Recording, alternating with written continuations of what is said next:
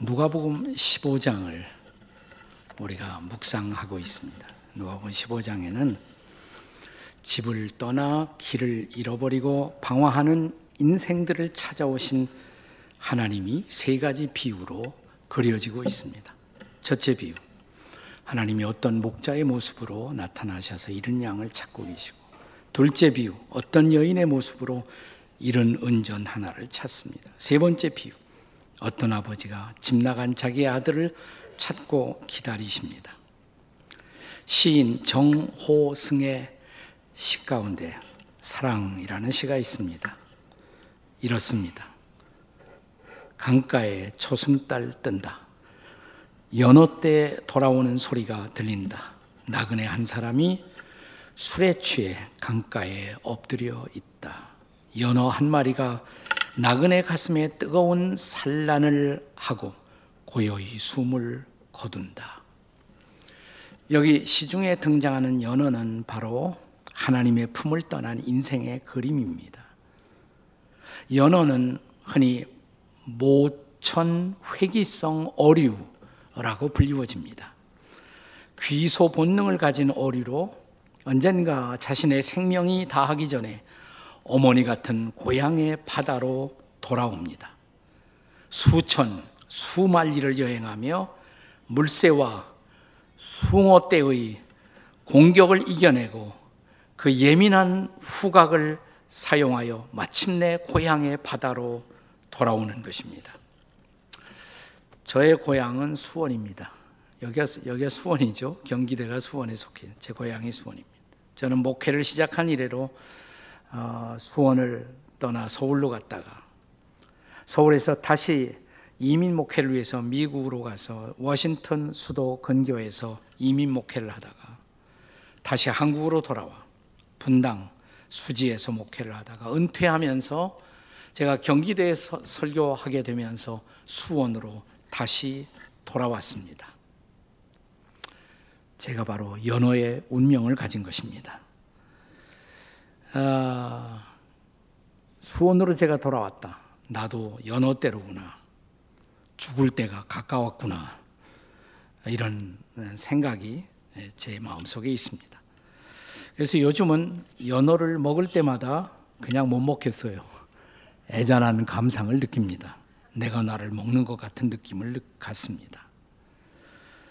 오늘 본문과 더불어 함께 기억하고 싶은 말씀 가운데 히브리서 11장 15절, 16절을 보겠습니다. 우리의 믿음의 조상들의 순리의 여정을 히브리서 기자가 이렇게 증언하고 있습니다. 같이 읽습니다. 시작.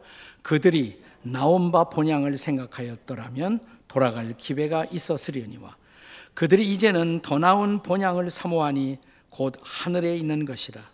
이러므로 하나님이 그들의 하나님이라 일컬음 받으심을 부끄러워하지 아니하시고 그들을 위하여 한 성을 예비하셨느니라. 여기 성경은 인생의 궁극적인 고향은 하늘이다 이렇게 말합니다. 그런데 이 하늘이라는 것은 본래 저 푸른 하늘의 빈 공간을 뜻하는 말이 아닙니다. 유대인들에게 있어서 하늘과 하나님은 동의어로처럼 쓰여집니다. 하나님의 이름은 너무 거룩해서 유대인들은 그 이름을 어, 직접 부르지 않습니다. 그 대신 하나님 대신에 하늘이라고 부르는 것입니다. 예수님은 우리에게 기도를 가르치시면서 하늘에 계신 아버지여 이렇게 기도하라고 가르치십니다. 그렇다면 오늘 본문에서 그려지고 있는 하늘에 계신 아버지, 그분은 우리에게 어떤 분이실까요?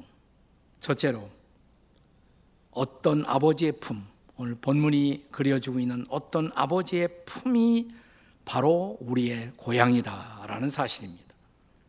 이미 말씀을 드린 것처럼 유태인들은 하나님의 이름을 너무 거룩하게 생각해서 직접 그 이름을 부르지 않습니다. 하나님의 본래 이름은 야외 이렇게 부르던가 혹은 엘로힘 이렇게 불러야 하는데 성경에서 그 단어가 나오면 그대로 지나가요. 유대인들은 너무 거룩한 이름이라 그대로 부르지 않는다. 그 대신에 야훼나 엘로힘 대신에 그 단어가 나오면 아도나이 이렇게 대체해서 부릅니다. 아도나이라는 것은 주인, 주님이란 뜻이죠. 혹은 하늘 이렇게 부르는 것입니다. 본문 21절에 보시면 집으로 돌아온 아들이 아버지 앞에 엎드려 이렇게 고백합니다. 같이 읽습니다. 시작. 아들이 이르되 아버지 내가 하늘과 아버지께 죄를 지었사오니 지금부터는 아버지의 아들이라 일컬음을 감당하지 못하겠나이다. 여기 하늘과 아버지가 동의어로 쓰여지고 있죠. 자, 집을 떠난 탕자의 고향. 그 고향은 막연히 하늘이 아니라 아버지의 품, 그 품이 고향이었던 것입니다. 전쟁의 참호 속에서는 무신론자가 없다라는 말이 있습니다. 우리가 생존의 위기를 만나면 우리는 하나님을 찾습니다. 아주 드물게 어머니, 아버지를 찾는 사람도 있지만 대부분은 하나님을 찾습니다. 여보, 생존의 위기를 만나서 이렇게 부르는 사람 별로 없죠. 남편이 아내를 찾는 일도 드문 일입니다. 절대 절명의 위기 속에서 우리는 하나님을 찾습니다. 그가 우리의 영혼의 본향, 생명의 근원이시기 때문입니다. 철학자요 신학자였던 파울 틸리라는 분이 있는데 이분은 하나님을 가리켜 존재의 근거다라는 말을 했어요. ground of being, 존재의 근거. 심리학자들은 인간 모두의 마음 속에는 절대자이신 하나님을 찾아 방황하는 본능이 있다 이렇게 말합니다. 이 하나님에 대한 굶주림을 가리켜서 아버지에 대한 굶주림이다. Father hunger라는 표현을 사용합니다.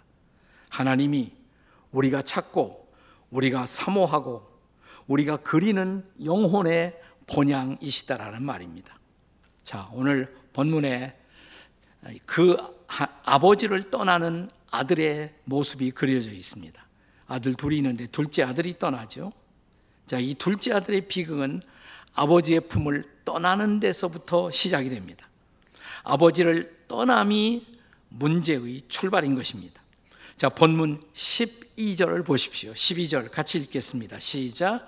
그 둘째가 아버지에게 말하되 아버지여 재산 중에서 내게 돌아올 분깃을 내게 주소서 하는지라 아버지가 그 살림을 각각 나누어 주었더니 나도 내 마음대로 살고 싶다 이 말이죠. 독립 선언을 일찌감치 한 것입니다. 그리고 자기만의 인생을 추구하고자 하는 것입니다. 아버지의 간섭이 없는 먼 나라로 그는 출발합니다. 우리가 흔히 인생을 살아가면서 인생의 단계 가운데 사춘기가 되면 갑자기 말 잘 듣던 우리 자녀들이 부모를 향해서 이유 없는 반항을 하기도 하고 투정을 부리기도 합니다. 이것은 사실은 독립선언이에요. 아버지, 어머니, 나도 이제 독립해서 저 혼자 살고 싶어요. 그러나 동시에 이 시절은 우리의 사춘기의 자녀들이 정체성의 방황을 시작하는 시기이기도 합니다. 인생도 마찬가지예요. 우리는 한번 하나님으로 독립하면 더 나은 인생이 기다리고 있을 것이라는 착각을 합니다. 둘째 아들처럼 먼 나라로 떠나고 싶은 것입니다. 하나님의 소리가 들리지 않는 나라로 말입니다. 자, 그런데 어떤 결과가 기다리고 있습니까? 13절에 보면 허랑방탕의 삶, 낭비의 삶이 그를 기다리고 있었습니다. 같이 한번 13절 함께 읽습니다. 시작. 그 후 며칠이 안 돼요. 둘째 아들이 재물을 다 모아 가지고 먼 나라에 가 거기서 허랑방탕하여 재산을 낭비하더니 허랑방탕했다. 바로 이 단어에서부터 우리가 탕자라는 말을 쓰게 된 것입니다. 그래서 이 아들은 떠나간 아들, 떠나갔지만 다시 돌아와야 할 아들. 그래서 우리가 흔히 이 아들을 돌탕이라고 부르는 것입니다. 네. 자, 14절입니다. 14절 같이 읽습니다. 시작. 다 없앤 후 그 나라에 크게 흉년이 들어 그가 비로소 궁핍한지라. 자, 그를 기다리고 있는 것 두 가지였어요. 흉년과 궁핍. 그런데 흉년과 궁핍 때문에 다시 아버지께로 돌아올 생각을 하게 되죠. 네, 우리 오늘 어, 스크린에 간증했던 자매가 출산에 어려움을 겪고 하면서 하나님 앞에 돌아올 생각을 했던 것처럼 말입니다. 자, 오늘 성경에 이 둘째 아들은 마침내 그 먼 나라에서 모든 것을 잃어버리고 누군가의 집에 들어가 종살이 하며 돼지를 치고 돼지의 식량인 쥐염 열매로 굶주린 창자를 채워야만 하는 삶의 자리로 전락합니다. 16절 같이 읽습니다. 그가 돼지 먹는 쥐염 열매로 배를 채우고자 하되 주는 자가 없는지라. 그는 자유를 행사했지만 그 자유는 그를 돼지치는 종으로 인생을 전락시킨 것입니다. 이것이 탕자가 경험한 비극입니다. 그런데 바로 이 비극의 심연 속에서 그가 깨달은 중요한 진리가 있습니다. 이 진리가 뭐냐? 아버지의 품에 그가 찾던 모든 것이 있다라는 사실이에요. 예, 본문의 두 번째 중요한 레슨이에요. 아버지의 품에 그가 버리고 떠났던 아버지의 품에 그가 찾던 모든 것이 있었다는 사실입니다. 그래서 그의 회개가 시작되죠. 17절입니다. 같이 읽습니다. 시작. 이에 스스로 돌이켜 이르되 내 아버지에게는 양식이 풍족한 품꾼이 얼마나 많은가 나는 여기서 줄여 죽는구나. 여기 둘째 아들이 이에 스스로 돌이켰다 그랬어요. 이에 스스로 돌이켜. 근데 바로 이 대목을 영어 성경으로 읽으면 흥미있게 번역을 했습니다. He came to himself. 자기 자신에게로 돌아왔다는 말이에요. 네. 그는 아버지께로 돌아올 생각을 하면서 자기 자신에게로 또한 돌아옵니다. 아버지를 떠나면서 독립선언을 했지만 그는 결과적으로 자아를 잃어버린 것이에요. 그리고 아버지께 돌아올 생각을 하면서 비로소 제 정신이 난 것입니다. 그리고 자기 자신에게 돌아오는 것입니다. 자, 그리고 비로소 그는 아버지 앞에 자기의 모든 것이 있다라는 사실을 다시 판단합니다. 아버지의 상실, 그것이 바로 자기의 상실이었어요.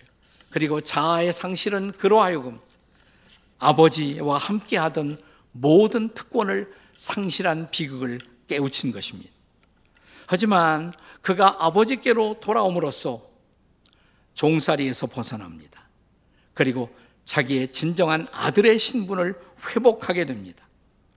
자, 아들의 신분을 상징하는 가락지를 아버지가 그에게 끼워주죠. 새로운 신발, 새로운 옷을 선물로 주고 그는 새로운 자유를 누리기 시작합니다.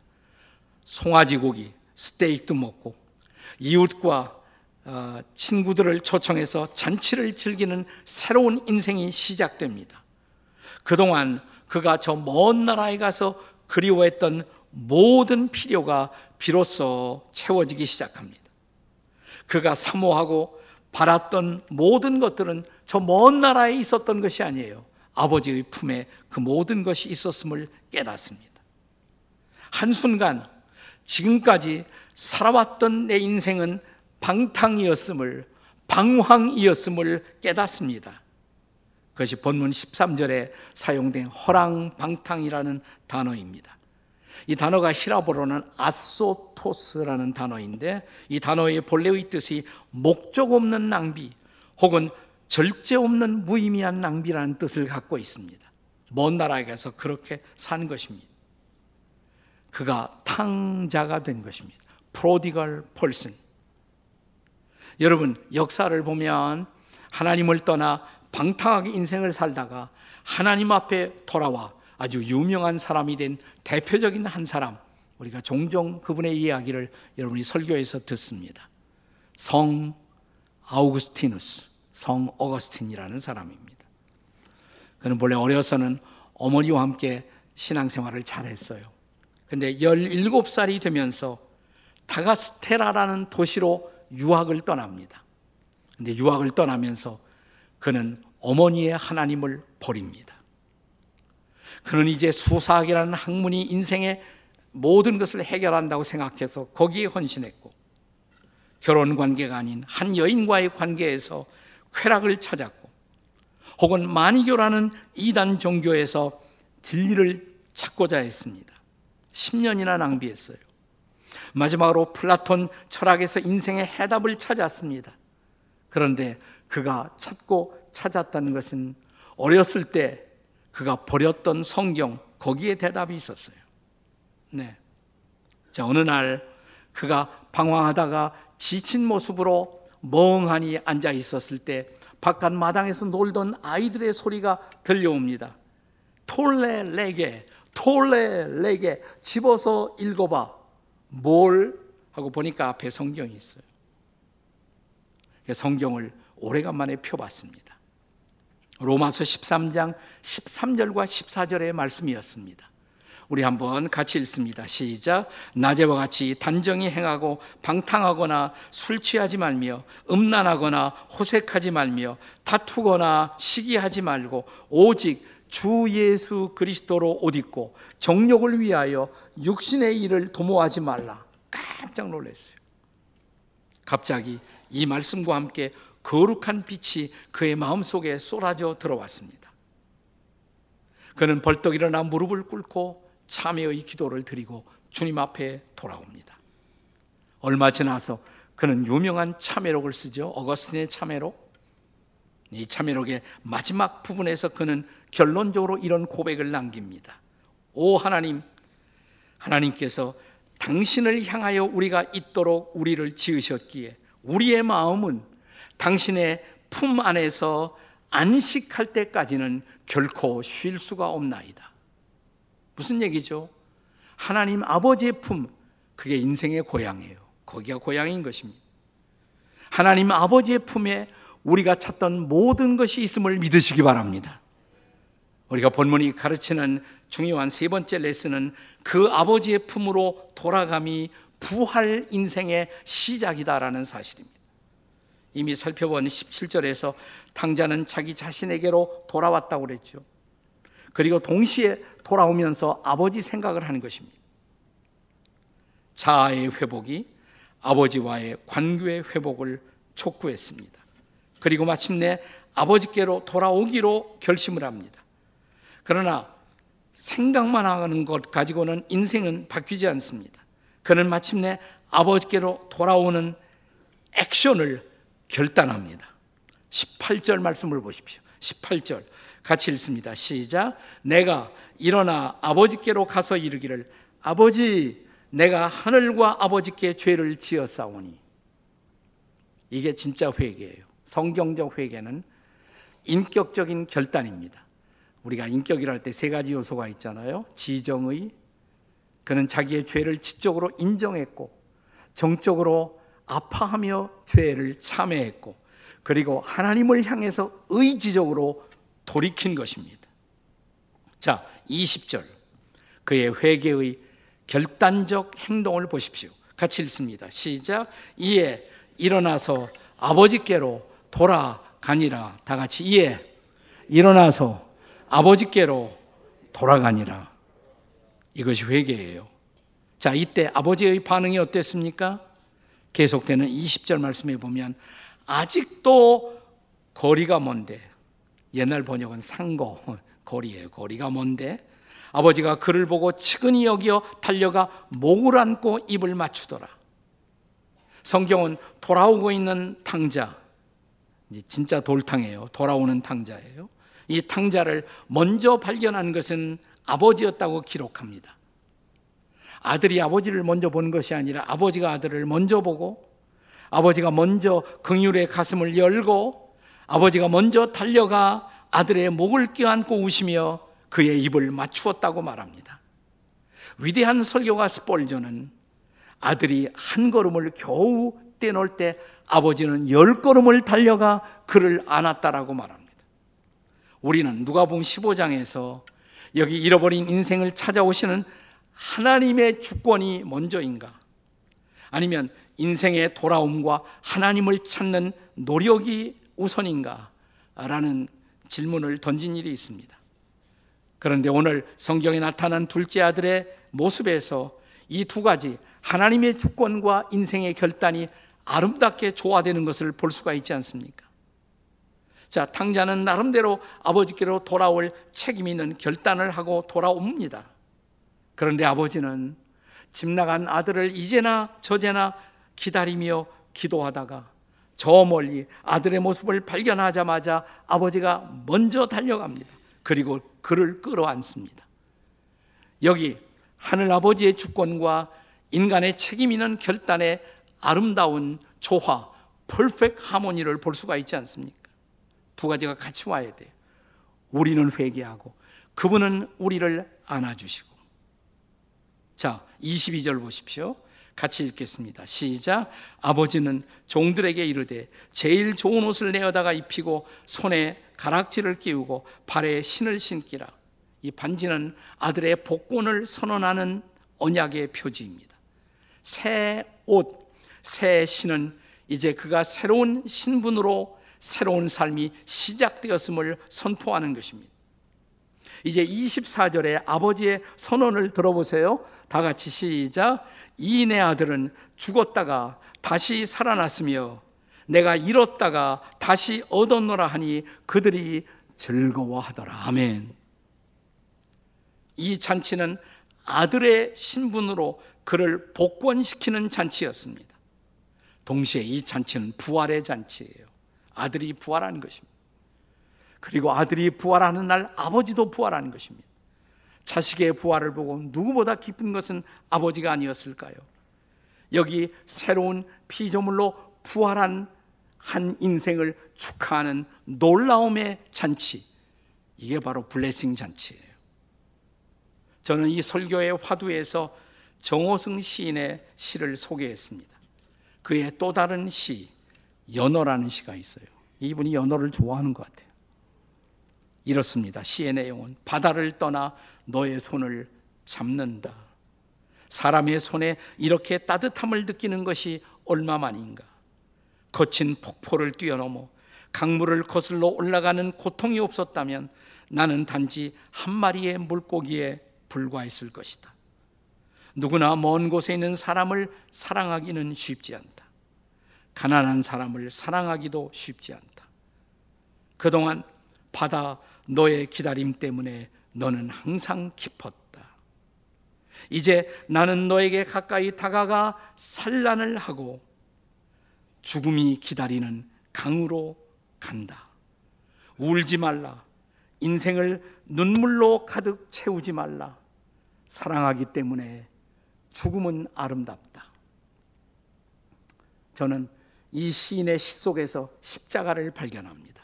여기 십자가가 있잖아요. 새로운 생명을 산란하고 낳기 위해서 자기는 십자가에 매달리시는 예수 그리스도. 우리에게 새로운 인생을 주시고, 우리에게 새로운 생명을 주시고, 우리에게 새로운 삶을 선물하기 위해서 내 죄를 짊어지고 십자가에서 죽으시는 바로 예수 그리스도. 그런데 그분 앞에 달려온 사람들에게 용서를 선포하시며 우리에게 새 옷을 입고 새 신발을 신겨 새로운 인생을 출발시키시는 예수 그리스도. 이 잔치에는 그래서 부활의 기쁨으로 가득합니다. 사랑하는 여러분, 오늘 이 잔치의 주인공이 되시지 않겠습니까? 지금도 당신을 기다리는 아버지의 품에 당신의 피곤한 존재를 던지지 않겠습니까? 언제까지 방황하시겠습니까? 언제까지 그렇게 피곤하게 사시겠습니까? 이제 주님 앞에 다 내어 맡기시고 쉬십시오. 그리고 그분의 손길 아래 새 아침을 맞으시기를 주의 이름으로 축원합니다.